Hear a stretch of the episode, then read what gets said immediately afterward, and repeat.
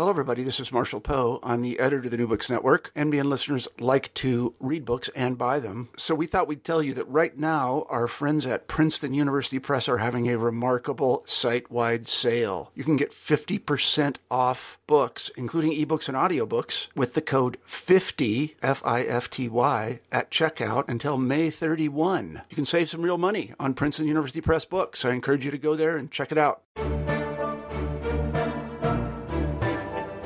Hello, and welcome to the new episode of New Books in Russian and Eurasian Studies, and I'm your host, Olga Breininger. Today, our guest is Jonathan Brooks Platt of the University of Pittsburgh.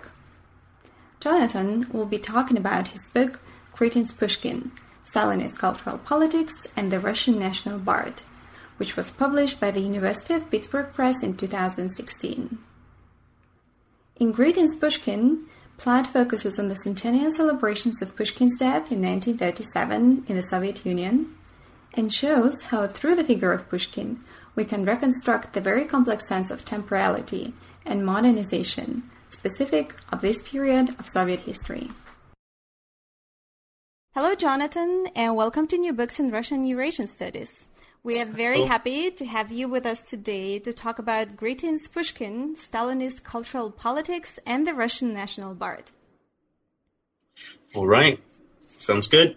So how are you doing today? Oh, not so bad. It's Friday. Nice autumn weather in Pittsburgh. Yeah, and so is in Boston.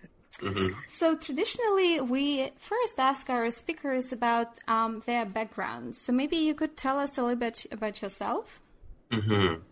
About myself. Well, in terms of my career in Slavism or just myself in general, my broad biographical. We could do the broad biographical. Okay, well, I don't know. I was born in the United States of America, and I traveled around a lot as a kid and as a young man, and I ended up an undergraduate in Berkeley, where I studied Russian literature and language. I started traveling to Russia. Then it was 1996 was the first time I went, and I've spent many years living there since then. I did my graduate school at Columbia in New York, and after that I went back to Russia for 5 years. I spent living in St. Petersburg, and I go to Petersburg a lot now, sometimes doing work with sort of the leftist crowd, different artists, poets, and philosophers and on the left in Russia, but mostly in St. Petersburg. And in 2010, I got the job here in Pittsburgh, and I've been here ever since, except for 1 year that I spent on leave in Petersburg again. I have 2 children, Isaac and Arkady. I don't know. What else do you want to know? Maybe what got you interested in Russian studies? Mm-hmm. I think it's probably similar to a lot of people. You know, I read the classic 19th century novels in high school already. And when I went to Berkeley, I basically decided to study Russian so that I could read these books that I liked in the original and eventually go to Russia and see what it was like there. And I never escaped that 17-year-old decision. But I don't know. I mean, I've always had really good professors. At Berkeley, my main professor was Olga Matich, who, you know, was really inspiring. And after I left college, I moved to Russia and taught English for a couple of years. And but I don't know. Olga kind of supported me in my idea of going to graduate school, which was good. So, and then at Columbia, I studied under Boris Gasparov, you know, who's amazing. And I think I took like 9 classes with him, so it was pretty influential. So it ended up being the only job I could get after that educational background. So I think I mentioned in the preface to your book that it actually grew up off an undergraduate essay you wrote in Berkeley. So has it been almost a 20-year journey then with Pushkin? Yeah. Yeah, I mean, it really was. I mean, because I started, I don't know, I mean, it's kind of the logic behind the kind of the analysis that I do started really with this paper I wrote for Olga Matich in Berkeley. Liza Knapp had a little bit of influence on it, I think, because she was the first person who told me to read Jakobson, and I had some kind of Jakobsonian metaphor and metonymy thing behind it. But yeah, and that it just kind of evolved. I mean, it's also had all sorts of weird, I think I talk about in the preface how it has kind of personal things like, you know, related to mood disorders and so on. Yeah, that is actually really powerful. Yeah, how I see myself as split between these kind of, in the dissertation, it was ecstasy and elegy. And so this kind of mournful, depressed phase versus the more ecstatic manic phase, but I don't know. So I mean, it was kind of a long. I was just diving into. It started with modernist prose, but when I got to Columbia, I started getting interested in Stalinist culture, and so I was kind of using Stalinism as a therapeutic, as a form of self therapy. I think as much as producing a work of scholarship, which is kind of strange, but. And I think that conceptually you moved quite far along from the metaphor and metonymy of Jakobson. So maybe you could talk a little bit about the theoretic framework of your book. Yeah, no, I mean it evolved a lot. I mean the metaphor and metonymy thing was kind of what I did with it is I talked in terms of heroism, right? So I was comparing the prose. I mean, mostly the paper was about the prose of Pasternak and the early prose of Nabokov as being unheroic in its metonymic thrust. That there's a kind of reluctance to pursue this, what Jakobson would associate with metaphor as this kind of more vertical unification of ideas that I think he relates to Mayakovsky mostly.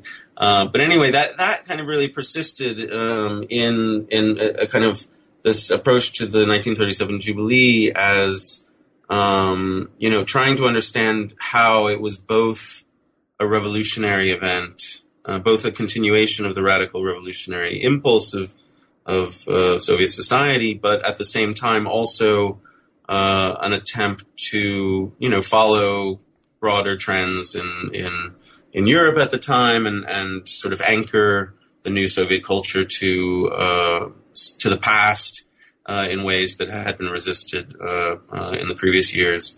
And so it kind of, which has, in the history of the Soviet Union, Stalinism in particular has been kind of seen as a kind of retreat from,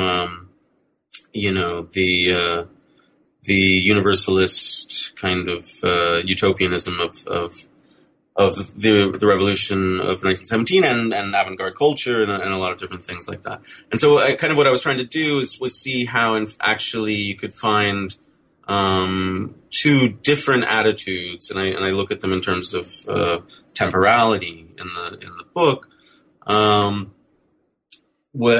final name for the two different types of temporality, or I talk about them as chronotopes using Bakhtin, is monumentalism and eschatology, also problematic in many ways. And people always jump on me for using the word eschatology, which doesn't fit if we look at it in its sort of prototypical meaning. But basically, what I do is I talk about how Pushkin. I mean, the simplest way of describing it is saying that Pushkin simultaneously is sort of living on as a monument that is kind of whose. Our memory of the past, of this moment of foundation, this moment of origin, of the creation of the Russian literary language, all these kind of monumental achievements that are associated with Pushkin, that we kind of, as a culture, we preserve that memory, we return again and again to that sort of core of value in our culture in order to sort of anchor our identity as we move forward in time. And that's sort of the monumentalist approach, but at the same time, Pushkin also is kind of living again, right? He's not just living on, but he's living again a new existence that is radically different from his own time, from his own life.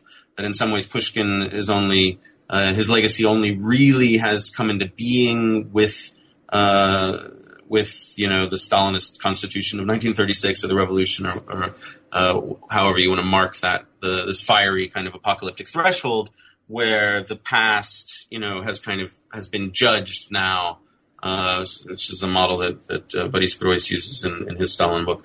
But some figures of the past are now consigned to the dustbin of history, while others are brought forward in this kind of this leap across time, through all sorts of different devices, showing Pushkin as being prophetically aware of the future revolution to come, the future society, having artistic representations of Soviet people jumping back into time to rescue Pushkin from his untimely death, things like that. All sorts of different ways that they figure this. And I call it eschatological in the sense that there is partially because it has this apocalyptic quality to it, but also because it posits a kind of a different dimension of time from sort of linear everyday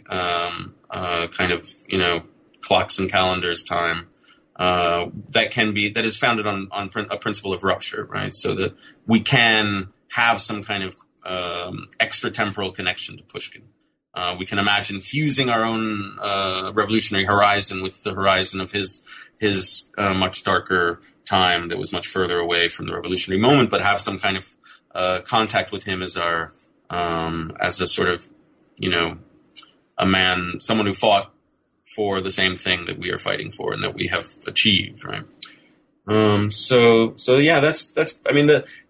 book kind of that's the sort of overarching argument of the book, is that both of these things are happening simultaneously. Sometimes they're even fused in weird ways. So the classic, the central metaphor or image in the book is that of Pushkin as a living statue, where you get both of these kind of attitudes to time simultaneously. On the one hand, he's this permanent monumental figure. But at the same time, it's a living thing. It's not like a normal monument, which is kind of hollow and requires, you know, the attention of the crowd gathered around it to sort of give it an illusion of life, this metaphorical living on in our hearts or our memories or whatever. But when the statue actually comes to life, typically in scenes where it's like communicating with the contemporary Soviet people, joining them in the celebrations, or like you'll have pictures of children reading Pushkin's poems to a statue of Pushkin, this kind of interesting tautological image. There you are also getting this figure of, you know, Pushkin emerging from eternity into our present, or descending from some other realm into our to join us in our contemporary struggle, and that's what I describe as eschatological. So, but then alongside that, I also, you know, theoretical parts. Every chapter kind of adds little bits of other things, usually revolving around the question of modernity. I look at these attitudes to time in terms of the discourse of modernity, and how both monumentalism and eschatology go back, you know, to antiquity, but as ways of thinking about the modern, right? That the modern doesn't just start with the Renaissance or the French Revolution or whatever you want to say. It as a concept, it goes back to late antiquity and Rome, and this kind of idea of what is our time and what is the relationship of our time to, for example, the great past, the legacy of the past, or as you get into more medieval times, towards this kind of end that's coming. And the way I talk about it is that these two attitudes in the period that we call modernity, or новое время in the Neuzeit in other languages, they become ambivalent to themselves. So you can't really relate the contemporary modern moment, our time, the threshold of the now, to some kind of static, fixed past or eternal realm that will, you know, eventually come to occupy. To replace our sort of profane temporality in an eschatological model, that those external kind of, that external past or that external future cease to kind of They can't really dominate the present like they used to. The present acquires its own special value, and you start to get these weird interactions where so in sort of properly modern monumentalism, you return to the past in order to anchor. You return again and again. You have to keep going back. You get this kind of iterative quality where you have to keep going back to this kind of moment of origin that doesn't really have a kind of clear substance. And you go back in order to then go forward again, in order to sort of preserve identity as you go forward. Whereas, and the eschatological model and its ambivalence becomes this kind of similarly iterative kind of need to constantly introduce ruptures in time in order to sort of, you know, an avant-garde model, for example, to avoid reification, to avoid automatized perception or so on. You have to sort of introduce these ruptures. The love of novelty, of sort of flashes of the new. You have Baudelaire's definition of the modern as this as related to fashion, where you specifically as a kind of flashing of the eternal within the present. That's his definition of modern, that you get this weird kind of ambivalent juncture or connection between these two levels of time, and both of them are very similar in their kind of dialectical interplay, and that's what allows them to be, in my analysis, to be quite naively combined, even though they would seem to be opposed to one another. So each of the chapters adds little things like that. So and I talk about Claude Lefort's description of modernity as this kind of evacuation of the place of power that used to anchor the social in pre-modern times. I talk about theories of nationhood and how that applies to this specific kind of interest in the past and in a national past. That you get with the Pushkin Jubilee, and a lot of other things as well. So, I mean, it has a very specific question to it, but I hope that it's broad enough to be interesting to a lot of people who are looking at these kind of questions about, how the modern is being constructed in the interwar period and the Soviet Union, particularly how it is a kind of, the way I talk about it, that Stalinism in many ways for me is the kind of, you can look at it as an aberration, as a kind of betrayal of the revolution. And I think, we have to do that in many ways, but it also is kind of an expected outcome, you could say, as the revolutionary state tries to become its own kind of polity, tries to sort of, follow this policy of socialism in one country, and with that to declare itself as a kind of modern state, as some alternative to capitalism, to the West, but also takes things from the West and reshapes them in its own way, purifies them maybe of certain bourgeois, contagion, and. So that's, a lot of what I'm trying to do is say show how kind of, the way the revolutionary, society, develops into this, particular form in the 1930s is, can be seen as an attempt to kind of solve, this impossible task that modernity sets us, this task of sort of,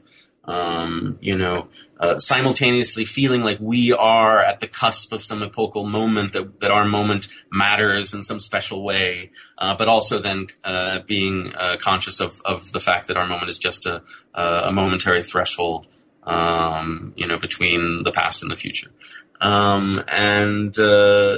So that's, so it's kind of it can be seen as a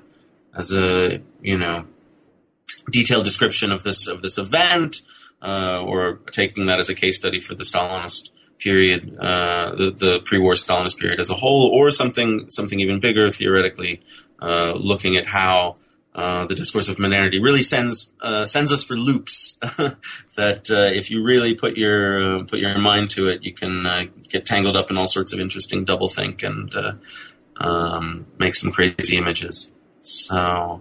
Well, there is definitely a lot to talk about here, but probably while we are on the modernity, something I wanted to ask you is that you mentioned at some point in the book that you think that with the Jubilee case, the return to Pushkin was a modernization project, but also a project which demonstrated that Stalinist period had a much more complicated temporal logic to it. So maybe you could talk a little bit about that. What were the implications of this modernist project? Yeah, well, I mean, I don't know. That's kind of what I was just talking about. But, in terms of modernization, you can talk about, a lot of discussion of the Jubilee comes in the context of discussions of a kind of Russocentric turn that you get in the 1930s, which bears, resemblance to a certain kind of... turn towards nationalism of one kind or another, although it's very specific in the Soviet case because it still has this imperial structure in many ways. So the general idea is that nationalism goes hand in hand with modernization because it promotes the kind of creation of or the homogenization of society. You start, if you create a literary canon, it means everyone in school is reading the same books, right? If you, and through those books, they develop a sort of literary language, a norm for communicating. And this allows, people to be more, flexible, more mobile in moving around in different industries, for example, that you can kind of expect the same general kind of person, as you modernize your country and instead of having people,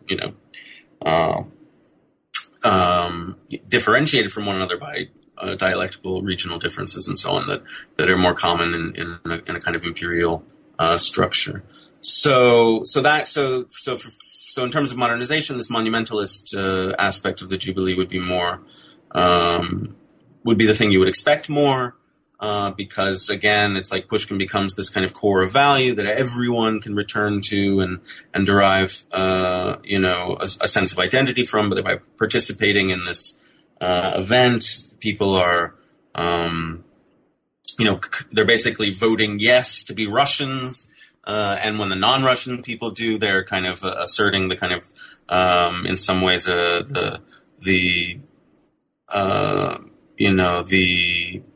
you could say the universal significance of Russian culture, which is something that you get very common. It's very common with national poet cults that they are simultaneously kind of inclusionary and exclusionary. So they become part of a civilizing mission for the national culture that produces them. So everyone should read Shakespeare, especially our colonies in India.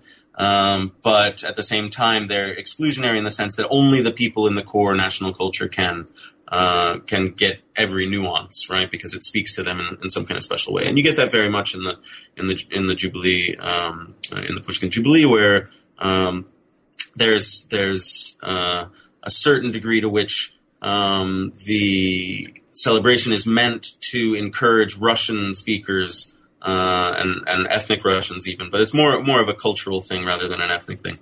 But the Russian culture is we can now be proud of our heritage, and we can incorporate that into our socialist identity. But at the same time, all the other republics in the Soviet Union should be joining with us in celebration.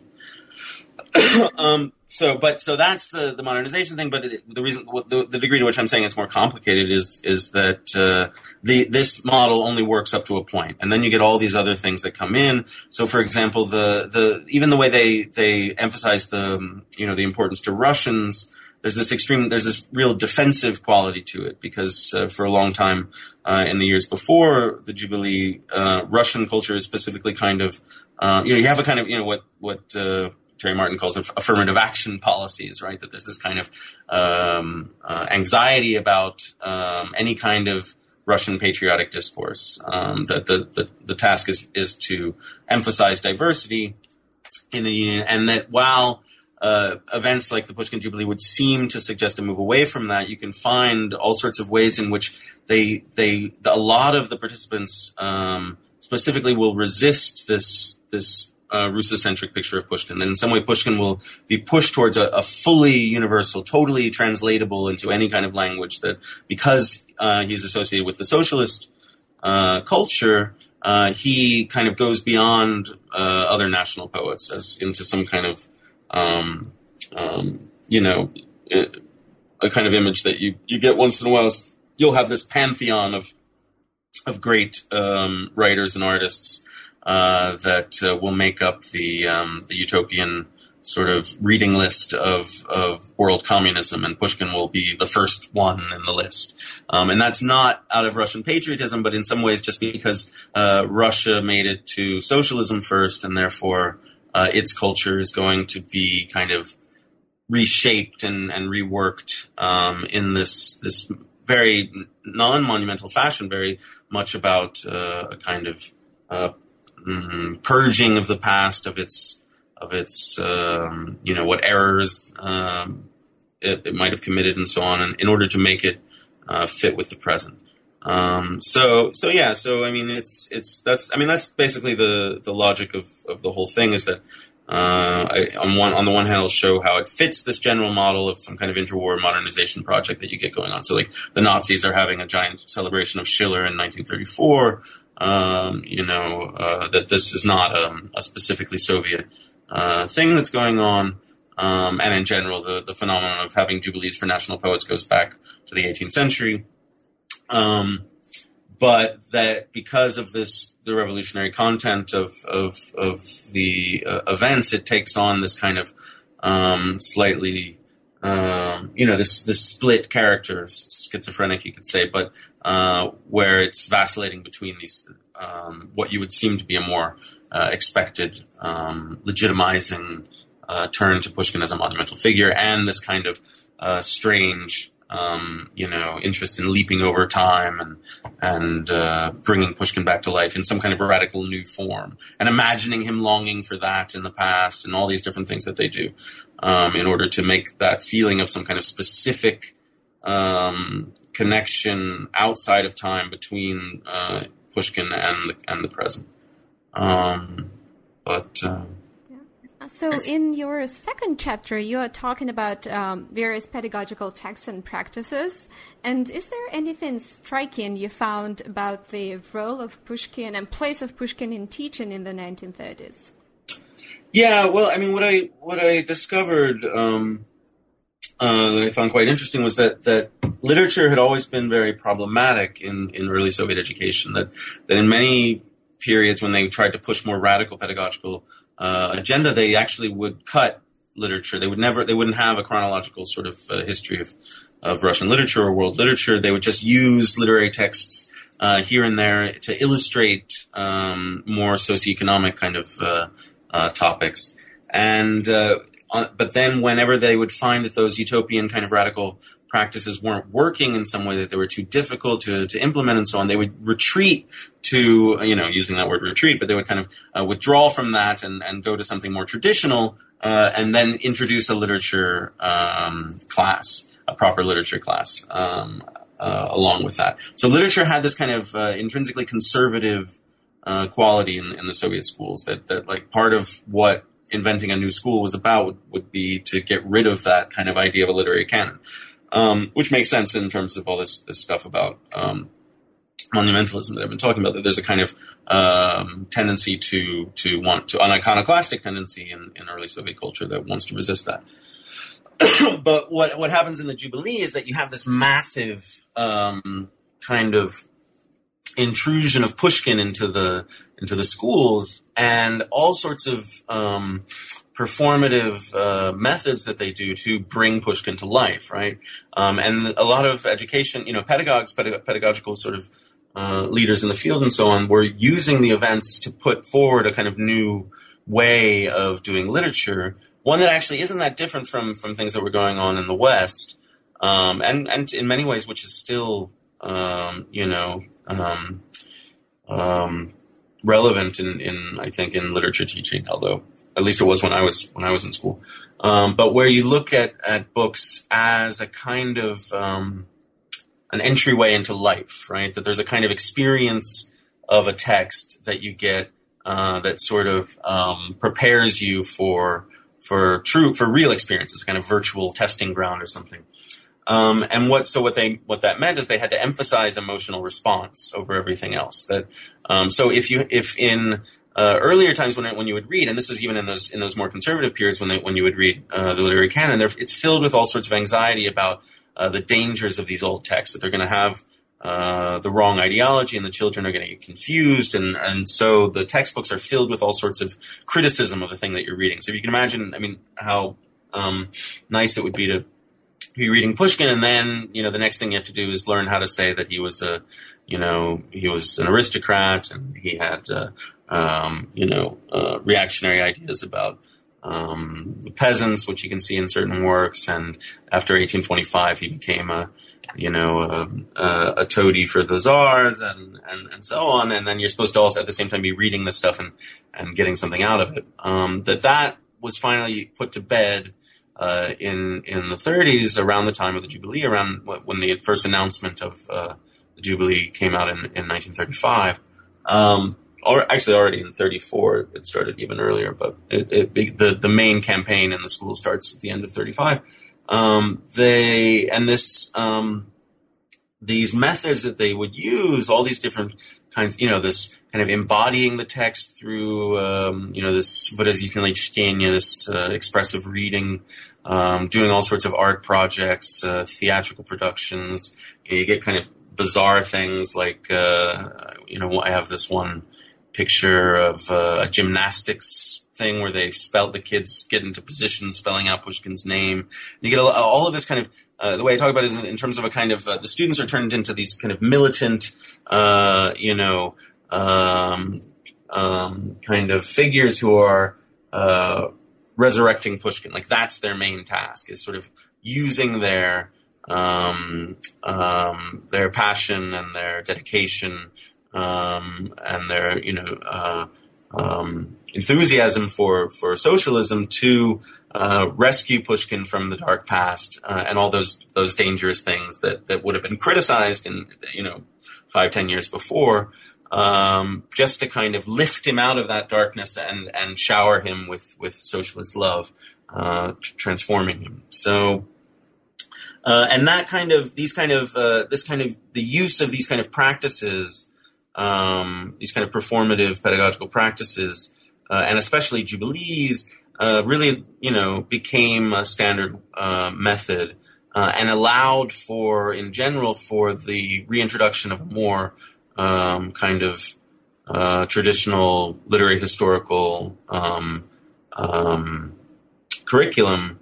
Because you could constantly, perforate the study of literature as history with these kind of performative, resurrective activities, right? So you learn about Pushkin, but then you make a model of the duel where you kind of and it fills you with such sadness to see him about to get shot that you are sort of drawn to rescue Pushkin from the duel, rip him out of the model, and so on, and put him somewhere else. But anyway, so that's the kind of thing that they found a technique that allowed them to kind of get over the old anxieties about canonical literature, and it really had a major impact on how things were taught in school. Now, of course, the militant passion of the Soviet Union doesn't last very long after the war, and a lot of these things become exactly what people who remember the Soviet Union consider to be like the most mind-numbing aspects of Soviet education, memorizing poems and things like that, and having to make these albums putting newspaper clippings and so on into albums for Jubilee dates. The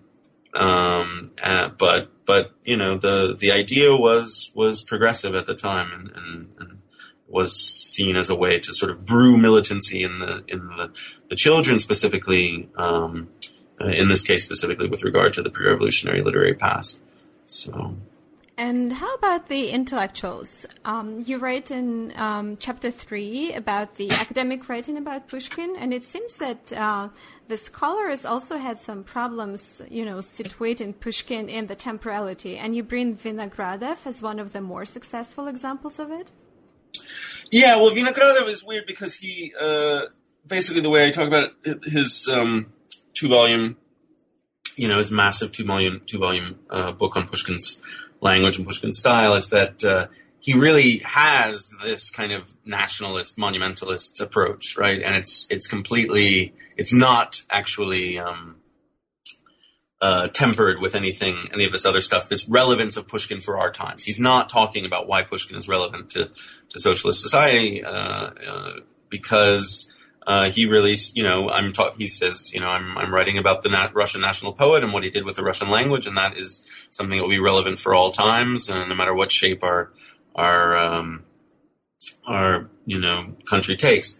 And you know, and he got persecuted. He was, you know, accused of nationalist sort of connections, of a right wing sort of heresy in a fabricated case. But you know, there's clearly you know, some truth to the association of him with that kind of thinking, but the reason I use him kind of as a setup for the people that I'm more interested in, who do try to address this, who do try to bring in this alternative temporality, this more eschatological temporality based on rupture and an association of the past with the present. But there, my main, the main sort of theoretical, sort of addition is, Rancière, and this idea of modern literature as having, as practicing a different kind of politics, which you find in various, people like Lydia Ginsburg writing in the 1930s around the time of the Jubilee, and some other people. You get this this sort of a kind of what would have been rare, very rare, or even impossible in previous years. This willingness to say that Pushkin was not a political poet, right? Primarily, that in fact he withdraws from politics after 1825. You know, separates himself from the Decembrists in order to produce a kind of aesthetic vision that has a different kind of political efficacy or significance, which is, you know, interesting, very similar to the kind of things that Rancière says. So in terms of temporality, the way it works out usually is that withdrawal that Pushkin has to make from the sort of politics of wills, the politics of sort of trying to influence, you know, the state specifically, or even overthrow the Tsar that you get with the Decembrists and with their poetry, that Pushkin withdraws from that into this more kind of flat. I mean, generally the way it's talked about is that instead of having a hierarchical genre system or a hierarchy of different styles, that you get this kind of single vision of things, and anything can be incorporated into a literary work, regardless of its sort of its sort of loftiness or its baseness, and that you get this kind of democratic vision that has a political quality to it simply from the fact that it is no longer supporting a kind of hierarchy of styles and of types of speech. So the idea, though, is that for Pushkin, that comes as a kind of tragedy, that he experiences this this withdrawal from politics as part of the tragedy of his life, and that, you know, he's you know, increasingly sort of finds himself increasingly embroiled in different contradictions and so on. But then that tragedy has this revolutionary potential because we are the fulfillment of it. We are the redemption of that past. So in some ways, Pushkin creates this modern vision, this democratic vision, but it doesn't. It actually isolates him from society because the society is so backwards that it can't sort of take advantage of it. But we are, now that the workers are liberated and the workers know how to read, or peasants, for that matter, that moment of aesthetic innovation, or whatever you want to call it, is finally being realized as its political efficacy is finally being realized today. So in the way that we read it. So it's a kind of similar thing. It's, you know, focusing on this. I mean, the eschatological part really tends to focus on how the builders of socialism, how the contemporary Soviet reader actually how that presence, this kind of this encounter between Pushkin and the Soviet reader, is itself transformative of Pushkin. And you get that in scholarly works as in the things people were doing in schools. So. And how about visual arts, performance, or film? So how did the image of Pushkin arise in these genres during the Jubilee celebrations? Mm-hmm.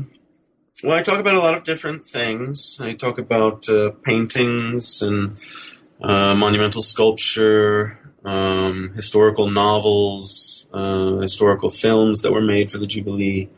There's some plays that I talk about, poetry, lyric poetry as well. Each thing has a slightly different set of questions associated with it. I don't know. So, for example, the question of monumental sculpture, that generally you have this tendency to kind of resist the very, you know, the kind of essence of a monument, which is its permanence and its sort of stasis as this kind of, this object that the people gather around and focus their attention on, giving them a kind of collective identity. Instead, the kind of monuments of Pushkin that were popular, and they had a lot of competitions to design on new monuments, none of which were actually realized. But they show Pushkin moving in various ways, like he's windswept, or, I mean, it's recognizable from Stalinist, from Soviet sculpture generally, especially from the later part of the '30s, when you get a little bit more, things get a little more windswept. If you think of Worker and Collective Farm Girl or something. So there's that, this kind of weird need to make the monument itself look like it's kind of it's alive and not and moving and not just a static fixed image. And they have all sorts of different ways of talking about how that could be achieved. None of them really are convincing visually, but the discourse itself is fascinating. You get other things. I mean, in painting, you get a similar problem where you have a lot of historical portraits of Pushkin, try to show him in this kind of moment of confrontation with the tragedy that I was talking about before, right? Or so, like, he will, you have a painting where he meets Dantes in the Letny Sad or something. And he's just kind of appears all shocked and frozen. And they, what's interesting is that the critics would always attack these kinds of paintings because they drain the life out of Pushkin's face or something. They have this kind of fascination with how you would make Pushkin's living features directly visible to viewers today. And people tried some really weird things. There's this one painting by this woman, Nadezhda Radlova, where she paints Pushkin with this really broad, toothy smile, standing on the Neva embankment. And he looks basically like he's posing for a photograph. So you get this very anachronistic feeling, even though he's dressed in his, Pushkinian garb with his hat and cane and everything. It looks like he's smiling directly at us. And so you get that, it's these similar tensions. that you're trying, attempts to do portraiture, attempts to reflect history, to embed us in Pushkin's own time, but at the same time, some kind of attempt, usually unsuccessful, but what matters is the fact that it's there, to make the image resonate with the present, to make it have some kind of, memory of the future, you could say, right? Some kind of sense that of how things are going to change and how things will be transformed. The best is this painting by, blanking on his name, Ulyanov. I think, although that's Lenin. Anyway, doesn't matter. It's a famous painting that probably everyone has seen, where Pushkin is sort of standing in front of a mirror with his wife at a ball, and he's dressed in his Kammerjunker uniform, and you have in the reflection in the mirror this staircase kind of going up with all these sort of grandees, court figures, kind of glaring at Pushkin with great hostility. And Pushkin is kind of turning his head. So you see like one eye as he's turning back. And the eye is, of course, looking at the viewer. But technically he's looking at these guys that we see in the mirror. But it creates this very strange effect where it's almost like he's looking back at us and sharing his disgust at these people with the contemporary viewer of the painting. And it creates this very weird effect where his head is kind of the only thing that has proper perspective. Everything else is kind of more flattened by the mirror effect. But it ends up looking like this mirror is a painting within the painting. And we're sharing in this kind of effect of fused horizons where like Pushkin and us, we're in the know about how terrible these lackeys of the Tsar were. So you get all sorts of things like that. I separated basically. I talk about, visual imagery. Well, not visual imagery, but sort of, static imagery versus time-based, imagery. So I put film and historical novels together, whereas the monuments and the paintings are in a separate chapter. But when you get into the historical stuff, it becomes a lot more difficult to create that fusion of horizons, because you would have to kind of put a contemporary figure back in the history somehow. Because if you're trying to actually show the evolution of Pushkin as a character, as a historical figure, it's quite difficult. So and what happens there that I talk about is Pushkin ends up getting... the tragedy comes to the fore, that you feel that he's stranded there. That's kind of how they do it, through negation, basically, that you get this feeling that Pushkin is kind of caught in this backwards time and desperately needs to be rescued. And then the film or the novel will end, usually with just that feeling that that Pushkin is moving forward, but he's moving forward towards us, who will be the final redemption of all the horrible stuff that he had to go through. So let me ask one last question about the book. In your final chapter, you're sort of giving a reader a ride through 20th century Russian literature, showing how the memory and the legacy of the Jubilee persisted in it. So maybe you could summarize some important points of the journey for us, and also talk about your meeting with Prigov, which was a very exciting episode in that chapter. Oh, you mean from the preface? The Prigov? Well, yeah, I mean, basically, I mean, my general, approach to Stalinist culture is that like I said before, the militant energy of the revolution basically doesn't last beyond the war. Late Stalinist culture is a very different animal from Stalinist culture in the 30s, that you kind of lose this willingness, this militant kind of passion. Basically meaning that you're willing to kind of go the distance in exploring these kind of crazy things, like this attempt to fuse these different attitudes to time that you get on the Jubilee. And so instead what you get, so I talk about some some sort of 70s era writing by Trifilov and Iskander about their own childhood. They're quite biographical texts about their own childhood and the and experience of the Jubilee, and how this knowledge of the kind of the stale, the way official culture became so stale after the war, colors the memory of those of the events. And focuses so like in Trifinov's case, he focuses specifically on this the kid in the story has to make a Pushkin album for the Jubilee, and he's like ruining books, cutting out pictures from books, but then the glue he has is bad, and it kind of seeps through the pictures and it looks terrible, and then he like misspells something, and he gets no prize or respect for his project. But then this is linked to it comes to him in the book as a flashback. The book is Исчезновение, disappearance, which is part of it is about his father getting persecuted during the purges. But it's a flashback from when he's in during the war, where he's like painting banners or slogans or something, and he also makes a spelling mistake. But in the war, I think it's his sister or someone is there with him, says like, no one's even going to notice. No one even looks at these slogans anymore. So you get this kind of weird image of a person who was actually, really invested in the Pushkin Jubilee, who was like wanted to get a prize, wanted to do these things that they were telling him to do, but it was too difficult. That there was some kind of,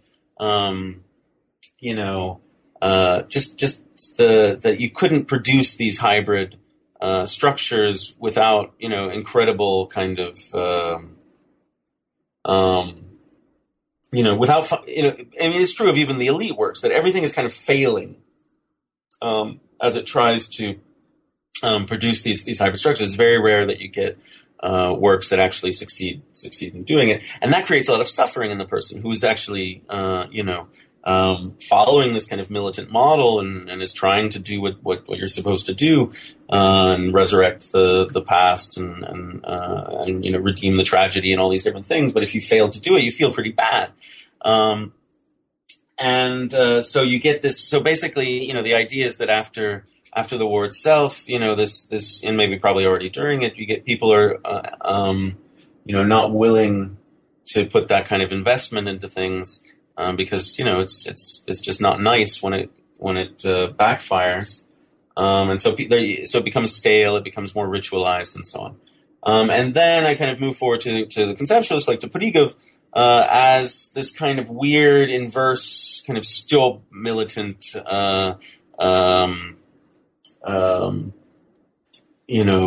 tendency where they kind of it's almost like the Stalinist.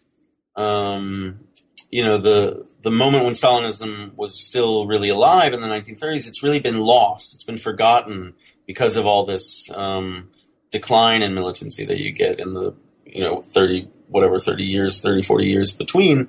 And Prigov is basically sort of, it's like he's discovering these little bits of Pushkin imagery and picking them up and sort of identifying himself with them. And the story I kind of even fits with that, because basically when I was writing my master's thesis with Kathy Nepomneshi at Columbia, I was focusing at that time on the pedagogical stuff, on how Pushkin changed the way literature was taught in the schools. And Kathy had this thing where like you always had to get native informants for any project, because it's important to know these people in the first place, but also you want to, get around and with your ideas and so on. And since it was Kathy, it was, the best idea was always to interview famous people. So she had me interview Prigov when he was staying at her house, because he'd come to Columbia for a reading. And I didn't even know who he was really at the time. It was like my first year in graduate school. And so I was just using him as a native informant and asking him how he what he remembered about studying Pushkin in school. And he was like, really didn't understand what was going on. And he was like, I didn't read Pushkin. I played with tanks and airplanes, like other little boys. What are you talking about? And then it finally got so frustrated that he just started reciting his Pushkin poems.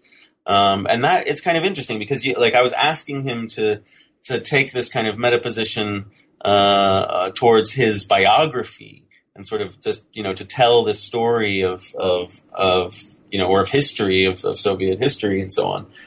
But the truth is what it has to be kind of embodied. It has to be a performance of these peculiar, this peculiar kind of signifier that Pushkin becomes in the Stalinist period.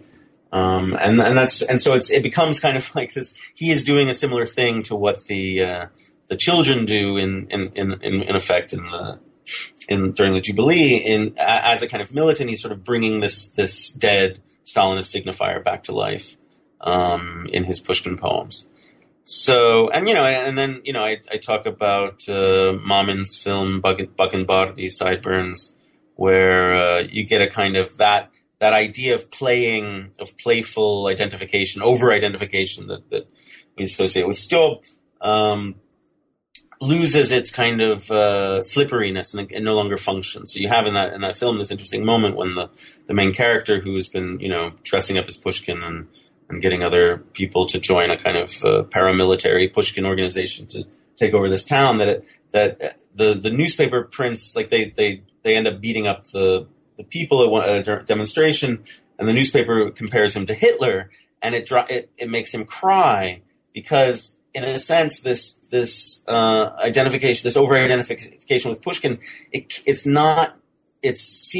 always meant to be both serious and ironic. Right? This is the nature of Stjob, that you can't position yourself clearly. You don't know if the performance is a performance or not. Right? It's so overdone that it has the effect of seeming like it's actually something super serious. But if once you say, like, these guys are actually fascists, they are real fascists, then it's like its whole structure kind of falls apart, because you have to maintain this kind of deadpan irony alongside of it for it to work, which is the same thing that you get with Prigov's poetry. So I talk about that because that film is from 1990, that this is a kind of nostalgia, or a kind of, you know, mourning the end of this underground culture that was, you know, no longer really feasible during Perestroika.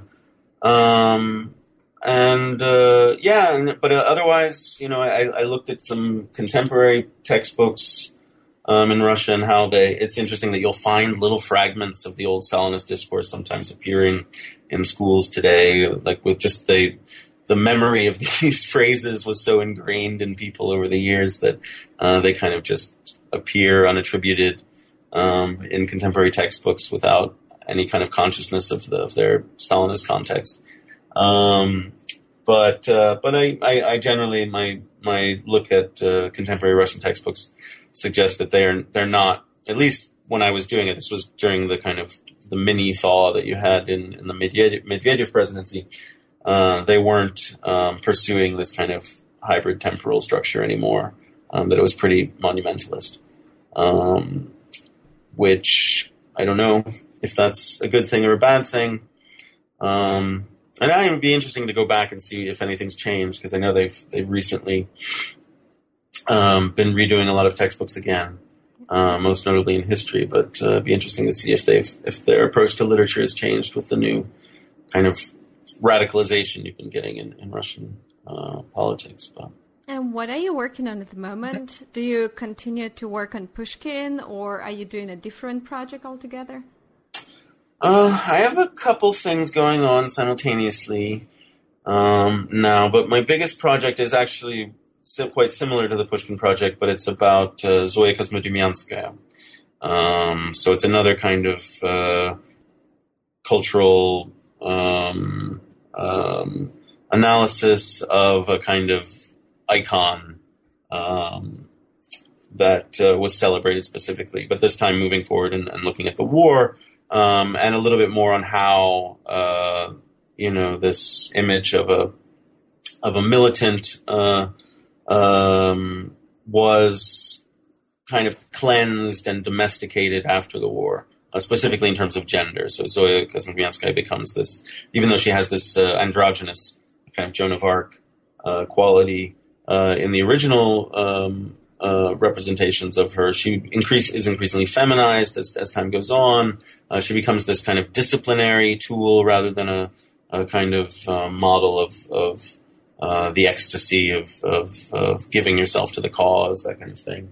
And then in that project, I also bring it up to the contemporary moment. Probably about half the book is going to be about contemporary attitudes towards the figure of Kosmodemyanskaya in the war and the image of the Soviet militant. So I went around Russia and interviewed all sorts of people who are the sort of memory keepers who maintain museums dedicated to Kosmodemyanskaya or write about her still or work in archives and so on, and interviewing them about their feelings about contemporary Russia and whether or not this image of Zoya is still relevant or why it's not relevant, what has changed, and things like that. So I talked to those people on the one hand, and then I did some projects with some contemporary leftist artists in Russia about Zoya Kosmodemyanskaya, where they are kind of, they want, many of them want to identify with her, to identify with this militant image, but they're nervous because of the not just the way the Soviet Union used images like this, but specifically the contemporary moment in Russia where the war has become this this very it's become the foundation of society in many ways, and it's used as how you define who your enemies and who your friends are and things like that. So that's my main project. I write articles when I can about Pushkin's own works, usually in terms of intertextual things, either Pushkin reworking things from the Western tradition, or sometimes people who come after Pushkin kind of manipulating his images and motifs in different ways. And I work a bit on contemporary Russian poetry and I've done some other contemporary Russian art stuff. I have I've been translating this poet Galina Rimbu for a couple of years now, and the translations have been really popular and published in a lot of different places. And I just got an offer to put it all together into a book. Congratulations! So that's pretty. That sounds terrific. Yeah, so got a lot going on. That's the bulk of it right now. Trying to keep my head above water with all these different things. Well, I wish you the best of luck with all of your projects, and thank you very much for being with us today on New Books in Russian and Eurasian Studies. Mm-hmm, my pleasure. I hope you enjoyed this conversation with Jonathan Brooks Platt, author of Greetings Pushkin, Stalinist Cultural Politics and the Russian National Bard. Please join us again in 2 weeks for a new episode of New Books in Russian and Eurasian Studies. And until then, this was your host, Olga Breininger. Take care.